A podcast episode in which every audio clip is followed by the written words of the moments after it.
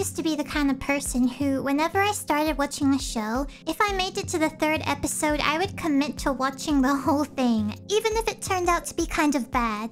And so, I got curious wondering what people considered to be the worst anime of all time. So I searched online to figure it out. And doing this actually led me to two separate titles. And I'm going to watch both of them so that you don't have to. Hmm. Am I going to regret watching these two shows? Oh well, no going back now. The first show that I found is the one that seems to be the most universally accepted as the worst anime ever made, and it's called Destruction on Mars. The episode starts off in space. We have these two guys who are bored of their job flying around in a cool spaceship all day, and they just want to get home and have some drinks when all of a sudden the spaceship blows up. It overheated or something. Mm. This spaceship contained a kind of material that was found on Mars, and as the spaceship blew up, this material broke off into little pieces and entered the Earth's atmosphere. And years later, they caused the birth of these Goma Digimon looking aliens who are out to cause havoc. But it's okay because we have these anime girls here who are going to take care of them.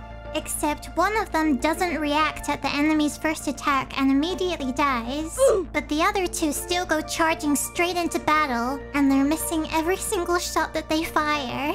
Like seriously, he's just standing there still. How are you missing every shot? I find it hard to believe that they had any training for this, I'll be honest. But then we meet humanity's true last hope.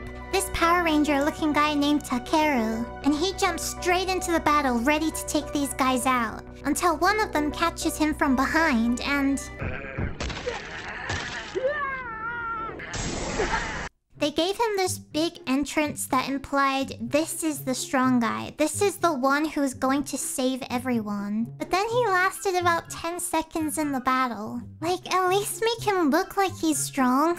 So Takeru almost dies from that encounter with the aliens and is now in intensive care. And in a flashback, we learn that he never wanted to be the hero. It was actually his dad who forced him to wear this Mars suit and take on the responsibility. It is just not explained to us why it has to be Takeru wearing the suit and why it can't be given to someone else because he clearly doesn't want to be doing it. It just seems like the typical, no dad, it's not my dream, it's yours.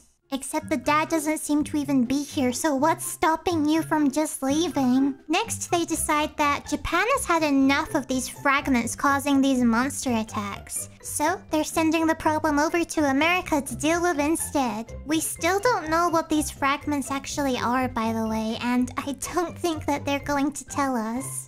All that we know is that the future of the Earth lies in the hands of these four teenage girls and Takeru. And going off of everything that we've seen so far, I don't think the Earth is going to be okay. Straight into the next scene, the squad is now out on patrol when all of a sudden a new bad guy appears. And he immediately starts lighting the city on fire, so he clearly means business. Luckily, he just happened to make his first appearance exactly where the team is. I also like how when Takeru is wearing the suit, it kind of sounds like he's speaking with his hand over his mouth, kind of like this. And it's because he's wearing a helmet, and you have to really appreciate the spectacular attention to detail here. So now straight into the action scene, and here comes their opportunity to finally show us how strong the team is and why it's being left up to them to save this planet.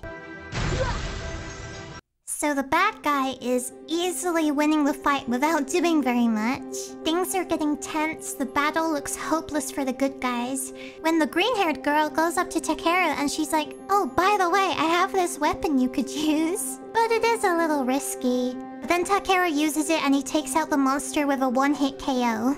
So in other words, this entire battle and all of the pain that the characters just went through was not needed because they could have started off with that weapon and ended it immediately. They didn't even need to get out of the car. They just chose to do things the hard way for absolutely no reason. Good job! And now that the fight's over and everybody's relieved and just having a little rest on the street, it turns out that they let their guard down too soon because the monster comes back to life. NANI? And he grabs Takeru and starts talking. The real ones who invaded Earth and are the true aliens. are the humans.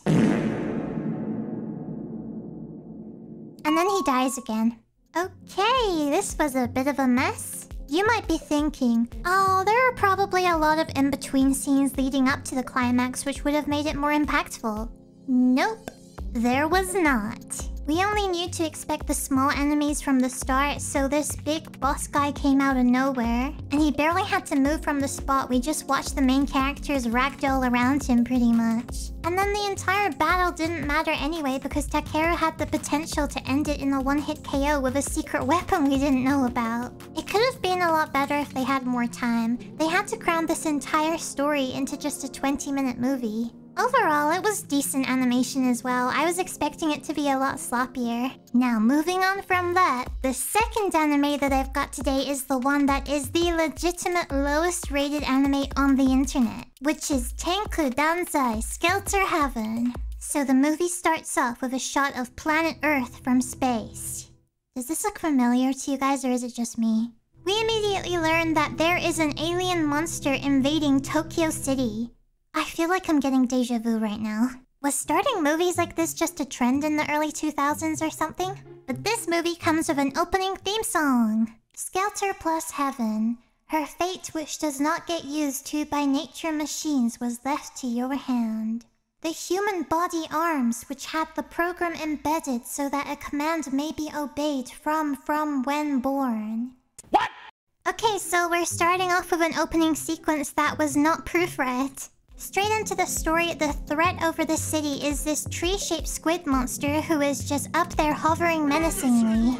And we meet the main characters. There's this guy who I don't think they actually say what his name is, but he looks a bit like Phoenix Wright, except he's kind of rude. And then there's Lane. And these two are a part of an organization that commands these Gundam waifus to fight threats like this one. So I guess this has happened before. Although honestly, this guy doesn't really look like he's doing anything wrong. He's kind of just floating around and checking out the city. We quickly meet more of the girls and get a little preview of what Gundam fighting looks like. Except this little training session ends up with the girls falling in the dirt, and then there's no choice but to have a compulsory shower scene. And while in the shower, Lynn has a flashback of a memory from five years ago where she witnessed an uncomfortable workout scene.